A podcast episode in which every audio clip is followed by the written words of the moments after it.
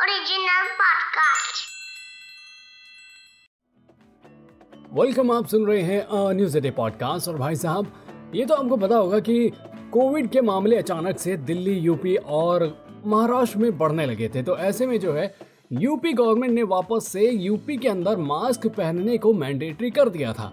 अब हालाँकि लोग मास्क तो पहनते हैं, लेकिन मास्क को पहनने का तरीका भी तो एक बड़ा ही कमाल का होता है ना। जी हाँ मास्क होगा, लेकिन नाक के ऊपर नहीं होगा। किसी का नाक से थोड़ा सा लटका रहेगा, किसी का जो है बिल्कुल चिन पर रहेगा, या फिर जो मास्क होगा, एक कान से लटकता रहेगा।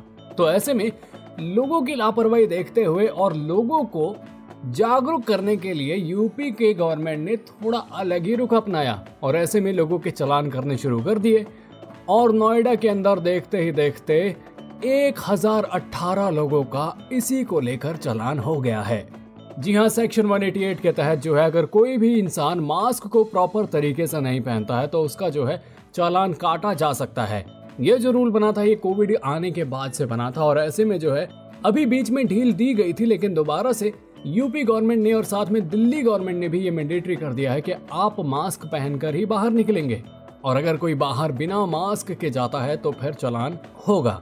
और हुआ भी और इसी गलती की वजह से एक हज़ार लोगों को जो है चलान भरना पड़ा है। तो जी, आप भी मास्क को प्रॉपर तरीके से पहने और जो कोविड है उससे बचने के लिए कुछ दिन के लिए और थोड़ा सा बर्दाश्त कर लीजिए। जी हाँ मैं मानता हूँ कि मास्क गर्मी में पहनना थोड़ा सा मुश्किल हो जाता है, लेकिन क्या करें?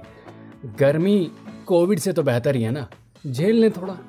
ऑलराइट तो ये था आज का न्यूज़ डे पॉडकास्ट उम्मीद करता हूँ कि आपको पसंद आया होगा।